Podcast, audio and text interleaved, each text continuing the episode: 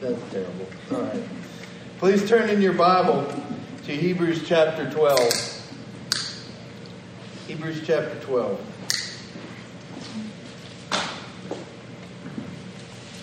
You know, discipline has changed over the years. I was reading something this uh, just yesterday about the differences. Back in the day, discipline was spankings, switches, and you better be a green one,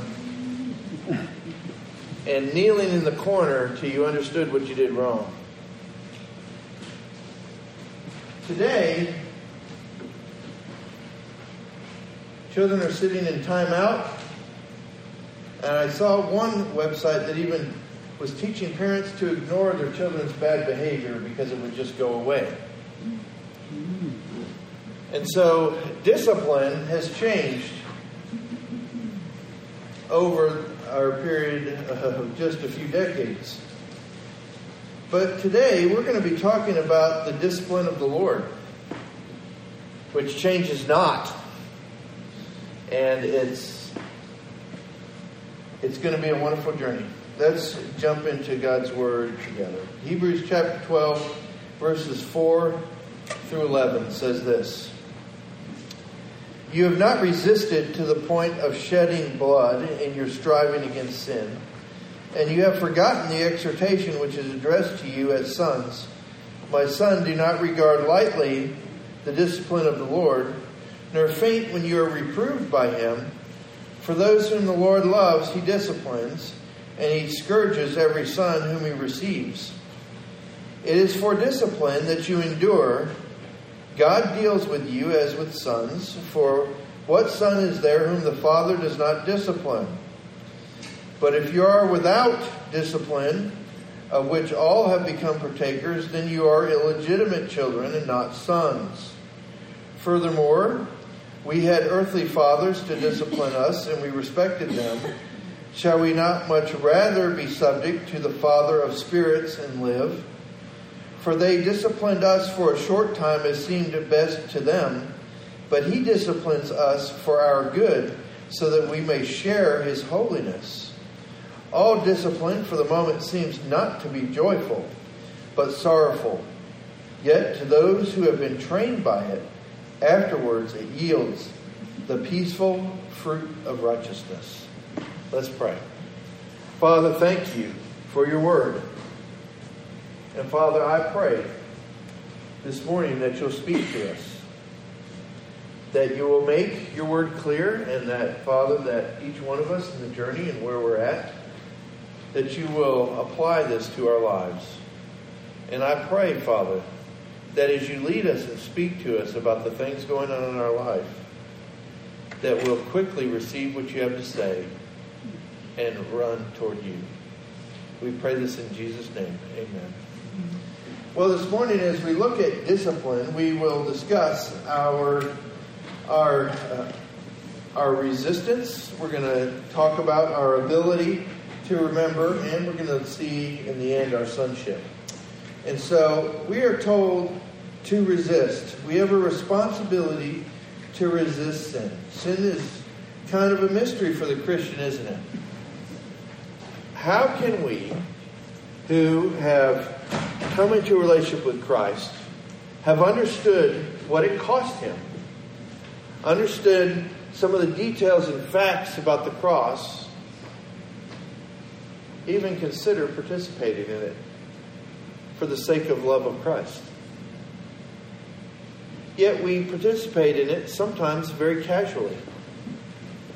Well, that's no big deal. It's just something not going to hurt anybody but me. And even though we're aware of it, we choose to participate in it. It's a mystery. It's a mystery. How can we engage it in so casually? So, how do we resist it? You know, we're told that we've not yet resisted to the point of shedding of blood and are striving against sin. You know, when we think about that, how many of you, when you hear that phrase, think about Jesus in the garden? Did anybody think about? that? That's where I thought about some of the pressure and the angst he was under, and knowing what lied before him. and the interesting part of that is um, when he talks about uh, resisting to the point of sweating, sweating blood drops.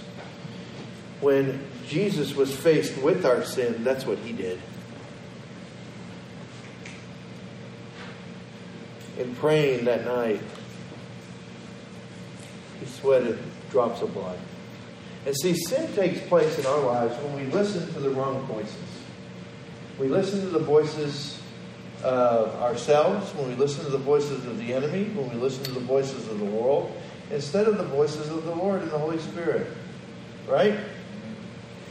And but it's so appealing. It's so attractive. It's so it fits for the moment. And he addresses their resistance. You know,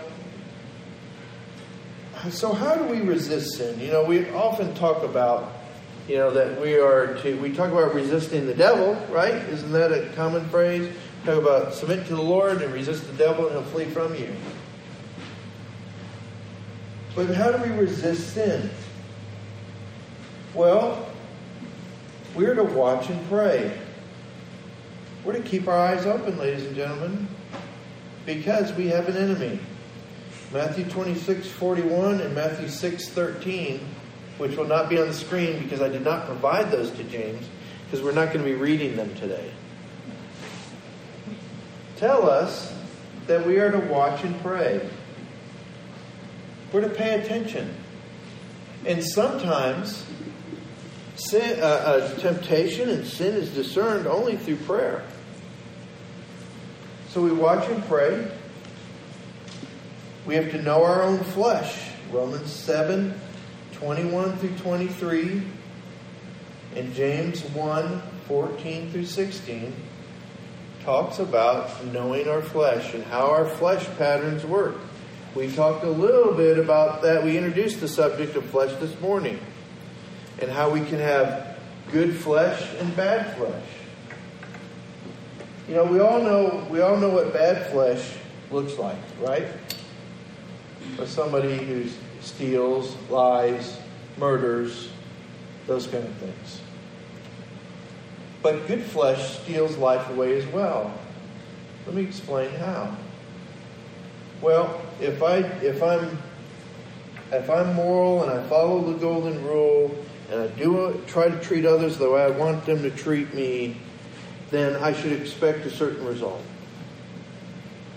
And I'm doing that out of a self effort. And I'm doing it because I want to feel good about myself, but there's no life in it. It's not the Spirit of God within me, it's the spirit of self righteousness. And so I can go and donate my time and hope everybody sees it. You know, John asked a question on one Wednesday night, and I sat there and I answered in my head. I didn't answer out loud. He said, Can you share the gospel selfishly? And I thought, How's that even possible? But then someone answered and, and gave a great answer. If I'm sharing the gospel so their life would change because it'll make things better for me, that's a selfish sharing. So even doing things for God from selfish motives or selfish ambitions is sin. Because it's about me. It's not about God. And so we have to know our own flesh. You know, different one. We have different. Don't we have different issues? Different things that we're susceptible to. There are some people who would never understand the areas that you're prone to. I mean, I, we could talk about food. We all like different food. We all like different things. We, we learn different ways of coping with life that makes sense to us, that makes our life better. Instead of trusting the Lord, to handle that. We've got to handle it so that it doesn't come against us. It's flesh. It's not of God. We're not called to that, ladies and gentlemen. I'm not called to fix my problems. I'm called to surrender them to the Lord and apply His Word and the direction of the Spirit to that. Because maybe what's going on is not what you see. Maybe what's happening behind the scenes. Have you ever been, anybody here ever been misunderstood? That's the most reaction I've had all morning. Is it possible that we misunderstand what other people are doing too? We don't really know why. You know, I don't know what's going on, but it seems like today that I've run into more and more individuals that want to tell me why I did something and then correct the reasons that I did it that they assume that have to be that way. Hmm. I don't get it. Hmm. And I'm going to tell you this 100% of the time they've been wrong about why I did what I did. Hmm. 100%. Nobody's nailed it.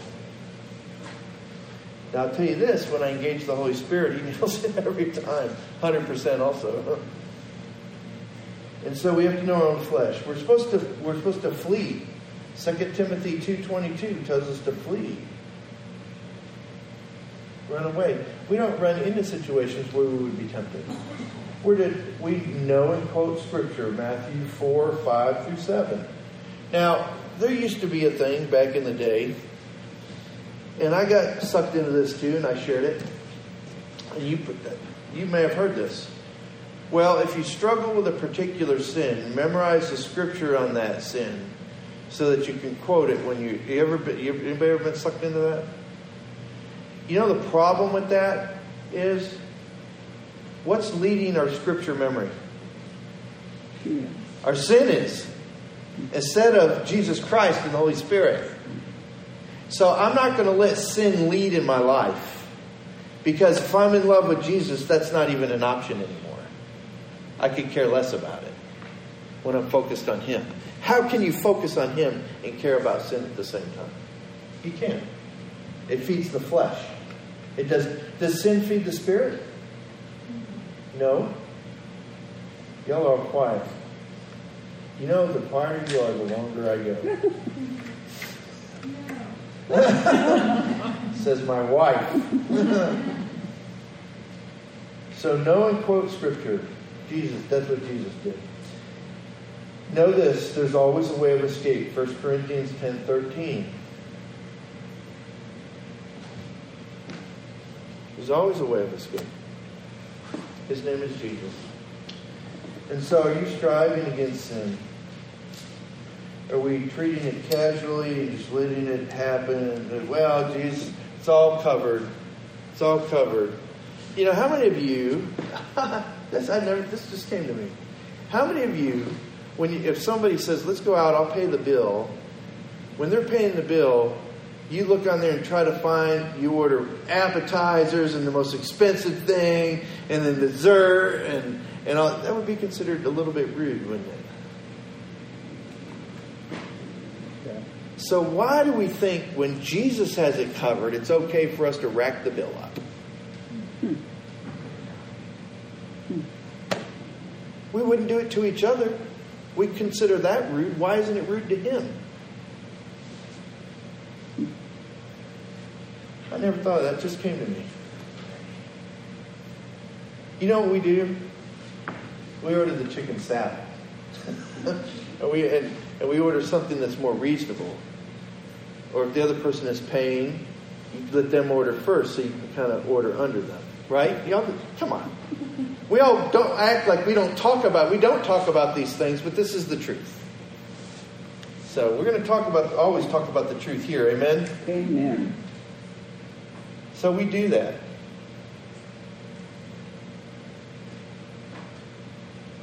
So if you want appetizers and you're buying, you have to order them. If I'm coming with you. Because I won't do it. And that's the way it should be. Let's not rack up the bill on Jesus. And so, are we striving against sin to the point of shedding blood? We're to resist it.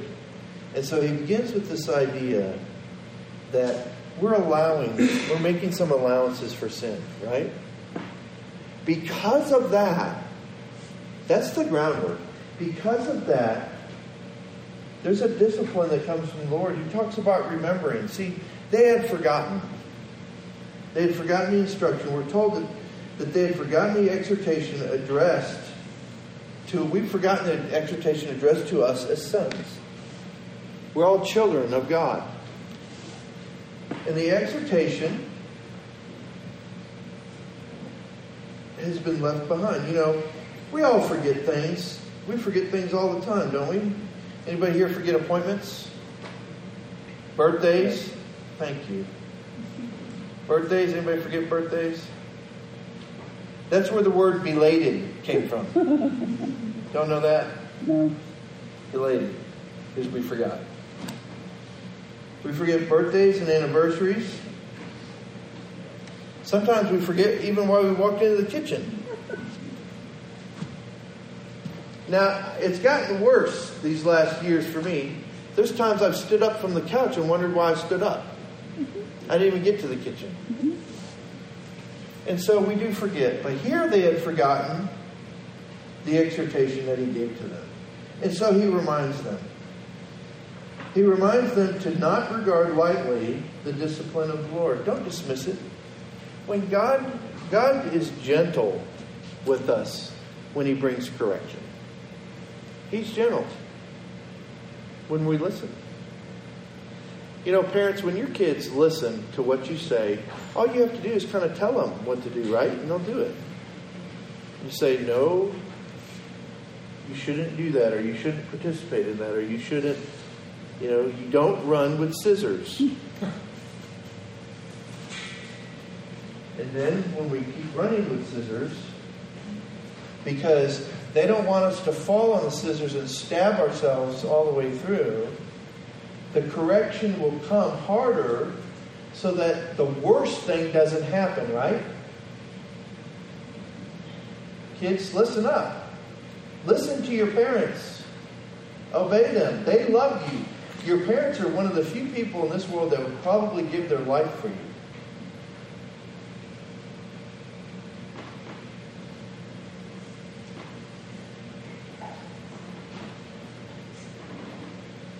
And so the things they're telling you is to keep you from something worse. They're not trying to make your life. Your, your parents want you to have a better life than them, don't you, parents?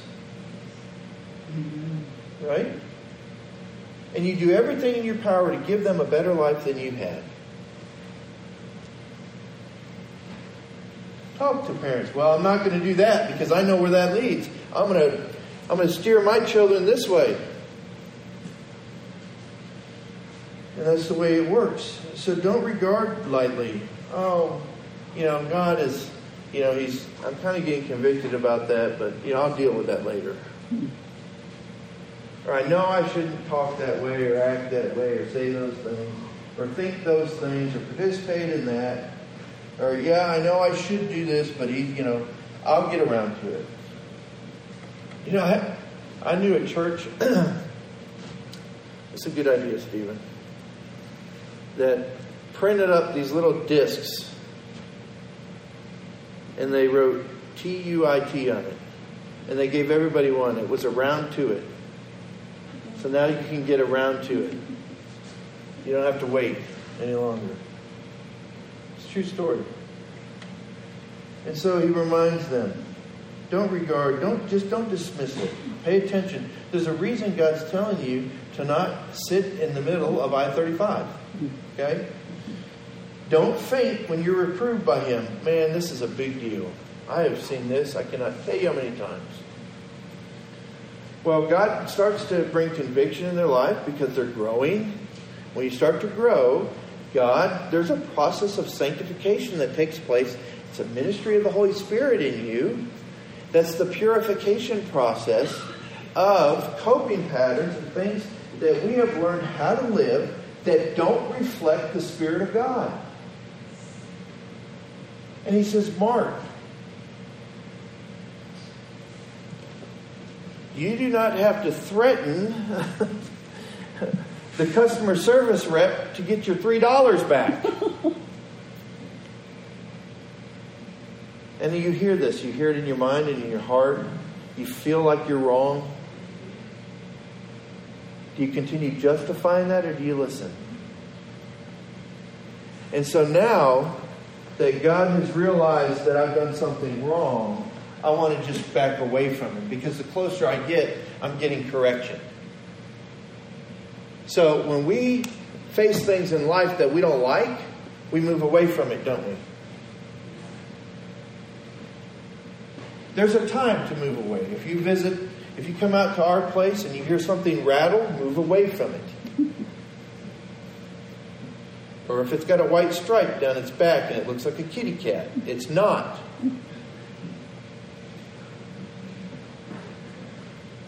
You think I'm kidding? I was walking in the field and this thing was going, it was coming right at me, straight at me, and I'm like, oh, I got a chill down my back. I got a yellow stripe on my back. and when I saw it, it stopped and looked right at me. And I went, uh oh and I turned and went this way, and it turned and went that way too. I'm like, this is a better path. so I don't feel like getting sprayed today. There's a time for that, but not with the Lord. Not with Him. Don't faint. Don't when God starts to begin to work and to bring out the real you and strip the things away that are causing the world to not see that so that he, you can be more effective and be used. Don't faint. Don't give up. Don't fade into existence. Don't hide at your house. Don't hide online. Don't hide at work. Well, I've just got to work. We got to work all the time. No, you don't. Let me tell you. Let me tell you. This is a truth. You can write this down. I've been through this myself. Anytime you don't want to come to church is the Sunday you ought to be there. Every time that I have felt that way, well, not here necessarily, but every time I've felt that way in the past, well, you know what? Here's the, you want honesty. There's times I wake up on Sunday morning and wish I could stay in bed. Okay, that's honesty. But I don't. And every time I come, I get a blessing. And so don't listen to that voice. Don't listen to the voice that says you're not good enough. You're not. You're right. Just you know what? Agree with it. Say I'm not, but Christ is. Amen. Amen. And it's about Him in us. It's about Him bringing the fruit out of us, not about us making fruit and presenting it to Him in a banquet of a fruit salad. He doesn't ever ask for fruit salad. He makes His own fruit. And that's what brings Him joy as we abide in Him. That's pretty good. I didn't thought of that either. Mm-hmm. God makes his own fruit. His joy is in our abiding.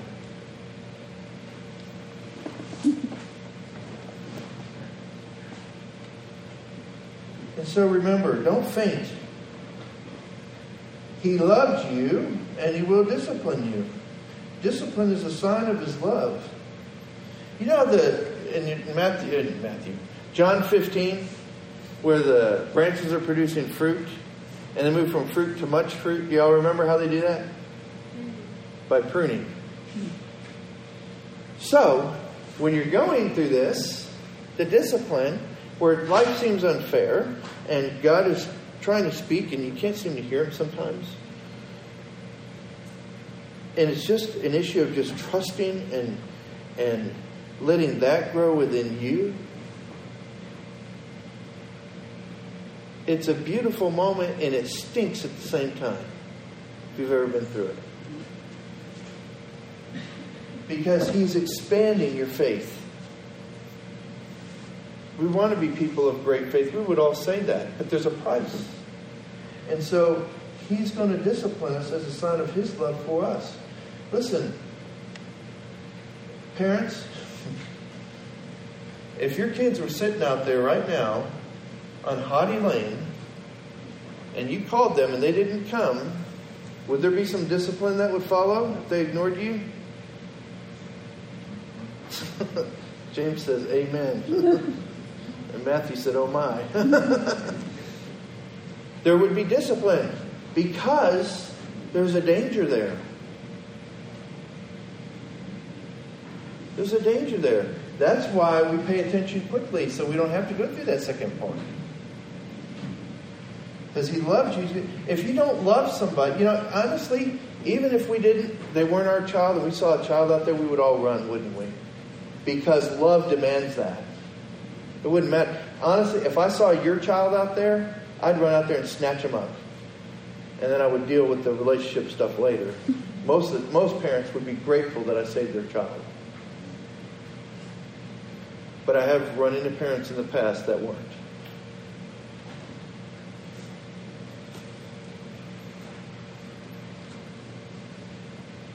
Because of love causes, if we don't give a rip that whatever's out there about what, let them run it over.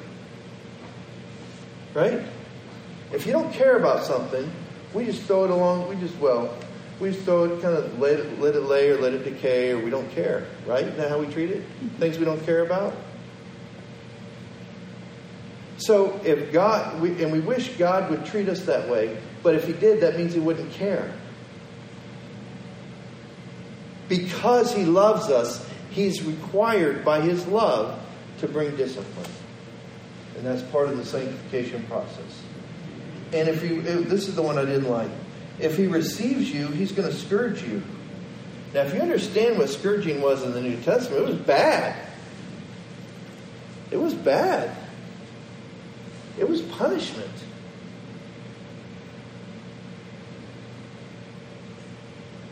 It doesn't the Bible say, All who come unto me, I will receive them? So if he receives you, well, except those who didn't have genuine faith, right? Because he knew their heart, so he did not. But if you've had genuine faith and he's received you, there could be some tough lessons. And I know you guys are so glad you came today. but the point is, this is, this is part of the sanctification process so that he can express himself through us. And every bad, now listen, every bad thing that happens in life is not a correction of God. Well, how could God, God could have stopped it. How could God have let that happen? Wait a minute. Jesus said, In this world you'll have troubles, but be of good cheer, I've overcome this world. If you stand for me, the world's going to hate you. If the world hated me first, it's going to hate you too. Unless they think we have nothing to do with it. That's what we say. Well, we just kind of keep it quiet. And then we wonder what's happened to the world today. We're called into this world to be salt and light, ladies and gentlemen. And you don't grind salt and light into the world. When it falls upon it, it does the work that it's meant to do. We don't need to help with that. And so, correction from the Lord is not meant to hurt us. It's meant to enable us to receive all that God has for us. Isn't that cool? We call those spiritual owies. I was telling somebody I should have named that this sermon spiritual owies. Because God comes and, and the beauty the beauty of this is when God brings correction to you, there's hope that comes with it. There's this idea that, man, I missed out on something. There's I, there's not a, a grindiness under the heel of his boot. That's not how God does it. That's condemnation. you know how to discern between the Lord, the Lord's correction, and the enemy's condemnation? Y'all know how to do that? When the Lord corrects you, there's hope. There's Him showing you what you had missed out on. There's this relationship thought that goes on. When the enemy brings condemnation, he wants to tell you what a bad person you are and how you how how could God ever use you. Do you think God would talk to you that way? We should never have a problem discerning that. If you feel like, well, everybody's more godly than me, and how come this and how come that, that's not of God, ladies and gentlemen. God does not compare you to anyone. You ever thought about that? We do it all the time. We always compare ourselves to somebody else. Well, they're better looking than me. They can sing better than me. They make more money than I do. Their back don't hurt like mine does. They're prettier. We always think someone else is prettier than us, don't we? And I tell you, you know what's funny? Even the most beautiful people in the world think that. Ask Terry. Hmm. See, she's thinking it now.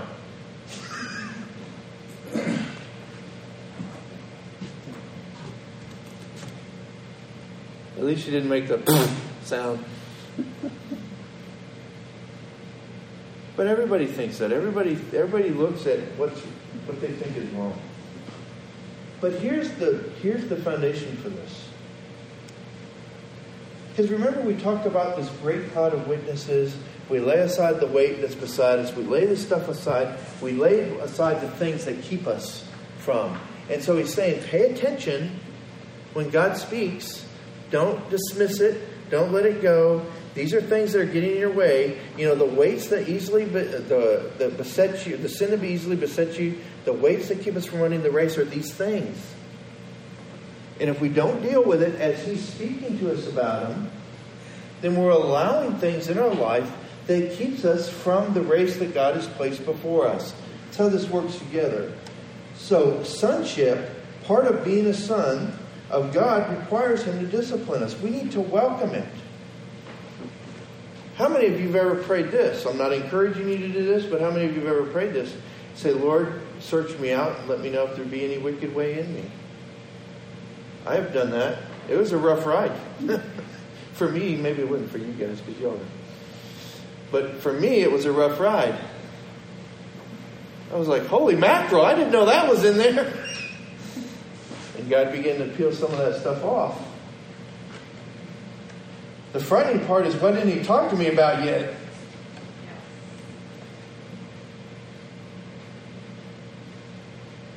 And so we should welcome it. Let him speak to us. It doesn't matter if I want it. It matters what he's up to with my life, right?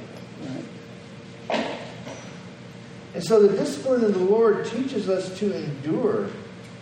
See, it, uh, it identifies dangerous areas. He's telling us about dangerous things and it allows us to endure. Because how many of you have ever had? Well, don't you have to raise your hands. How many of you have ever had a cavity in a tooth that was made your tooth hurt? Right? And then the dentist, you go to the dentist and he fixes it and he actually does a good job and there's relief, right? You can't let decay go and have it get better. It doesn't get better on its own. It gets better with extraction. And that's what he's trying to do. And that's part of our sonship, our relationship with God. And so discipline causes or caused us to respect our earthly fathers, didn't it? You know, when when they you know, I'll tell you back in the day when when they said you better not do this or this will happen, and we did it, it happened. It happened. They were consistent. Sometimes more consistent than we would have liked. But it happened. And it tells, and what I learned from that is when God says something, He's going to do it. We know God will, if our own parents will. You know, today we see this you know, you do that one more time, and then they do it again, and well, listen, this is your last chance, and it's constantly the last chance. So when we go to that child as they get older and we share Christ with them, they go, well, why should I? Because I'll have another chance. It teaches them, it prepares them to receive salvation, discipline of the parents. Listen, if it caused us to reflect or uh, to um, respect our earthly fathers, shouldn't it have the same effect between us and the Lord? Because what He's given us is life. Shouldn't it cause us respect for Him when He brings discipline? Listen, a father's discipline develops good behavior. It will.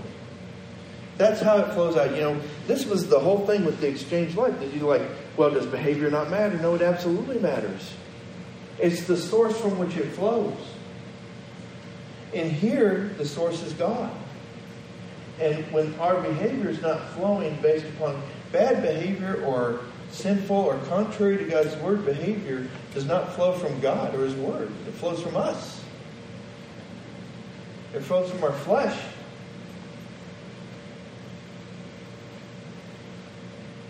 And we want that to flow from Him. And so the Lord's discipline in us reveals holiness. It develops and reveals holiness.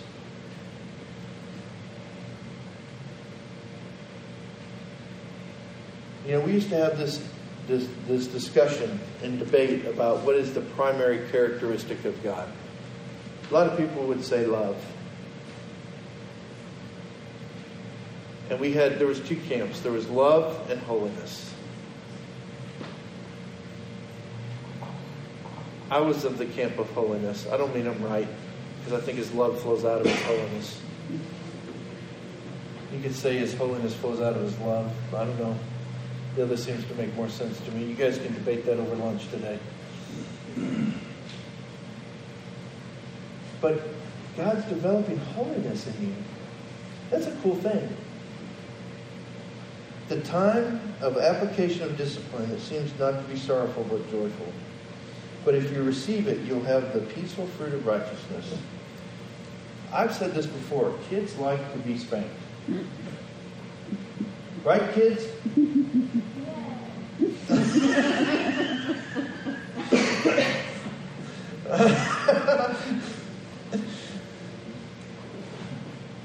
so apparently, some have learned sarcasm. I don't have any idea where they would have learned that from.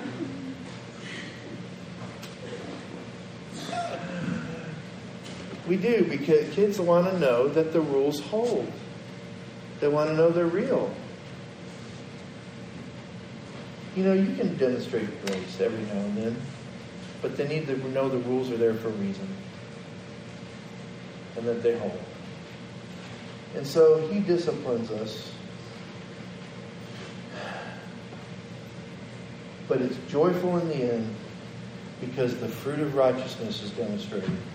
So because you're a son, because God loves you, he's going to discipline you. So don't miss the opportunity to become aware of what God sees going on in our life and grow. And grow because of that. Now listen, learn to discern the voices. You're a terrible person, you're bad, you're awful, you're, you're a horrible Christian. You, how could you even act like that? Look, if the pastor only knew. you know what I hear? How could you have had that thought? If the congregation only knew.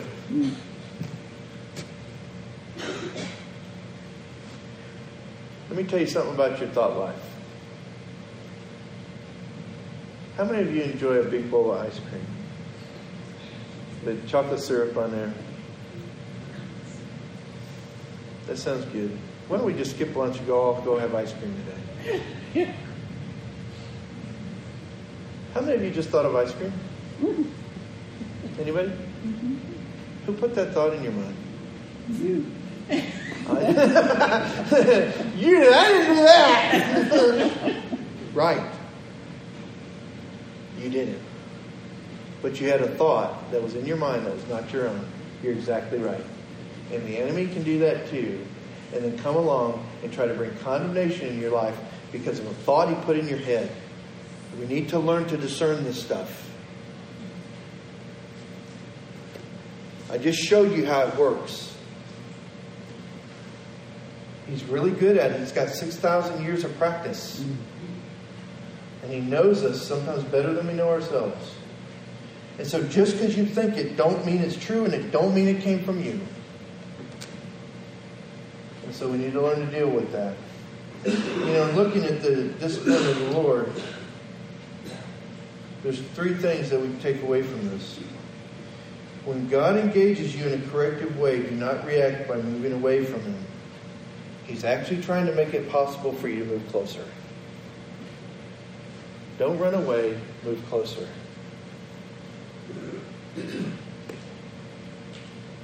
Two, see past the sorrow associated with the correction to the benefit you will the benefit so you will be able to embrace it. If I see what God's doing, even though it's like, oh, I missed it, I missed it, but I see the reason He showed me, then I can embrace the lesson and grow from it.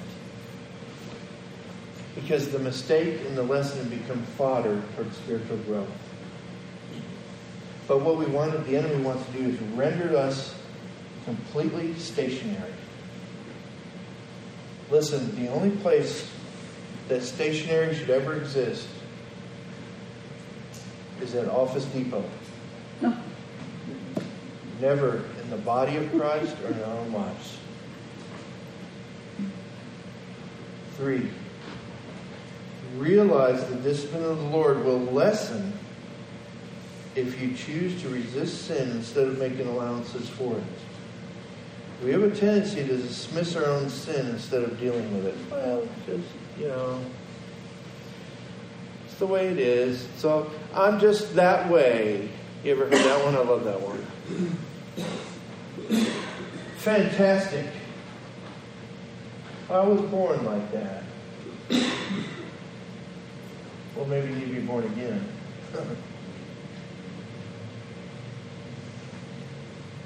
that's just the way the world works. Let me tell you something. Jesus Christ is above this world. He created it. And if he can't handle the situation, then your Jesus is too small. You have a problem. And if your Jesus is too small, that he can't handle it, and you've got to do it for him, then you need to get your faith and your, and your attitude checked.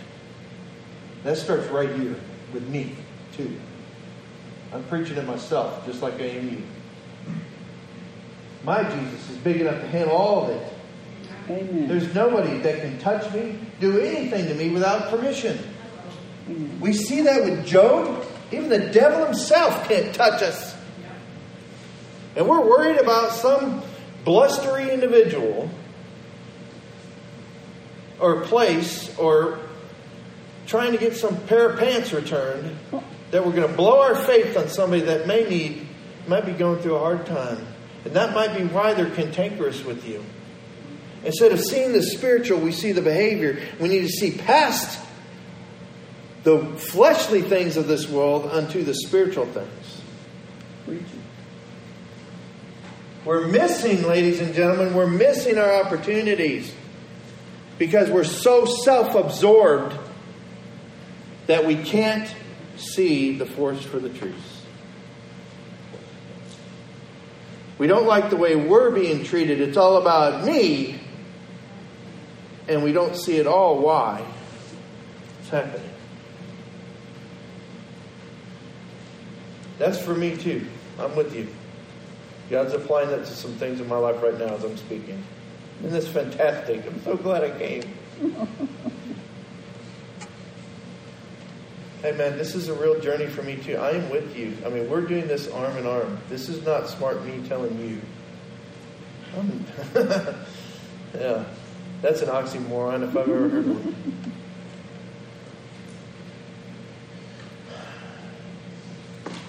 We have a tendency of dismissing our own sin instead of dealing with it. I think it's time to stop doing that. You know, I read this story this week. No animals were actually injured during this story.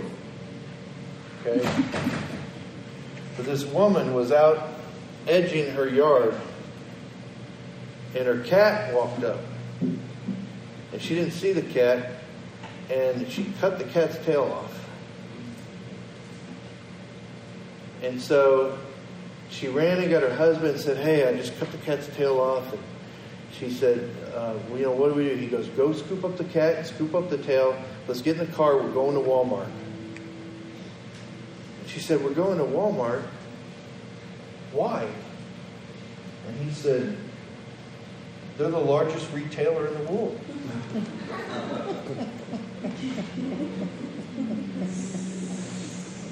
now, if you don't want your story to end like a flop like this story did, we need to pay attention to the Lord. We need to pay attention.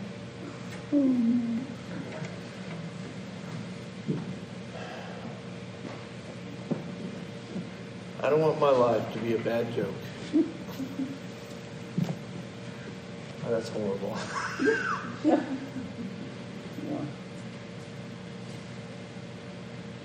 But you know, we have the opportunity now to pay attention and know why He's speaking to us as part of the journey. Welcome. I'm going to everybody bow their head and close their eyes.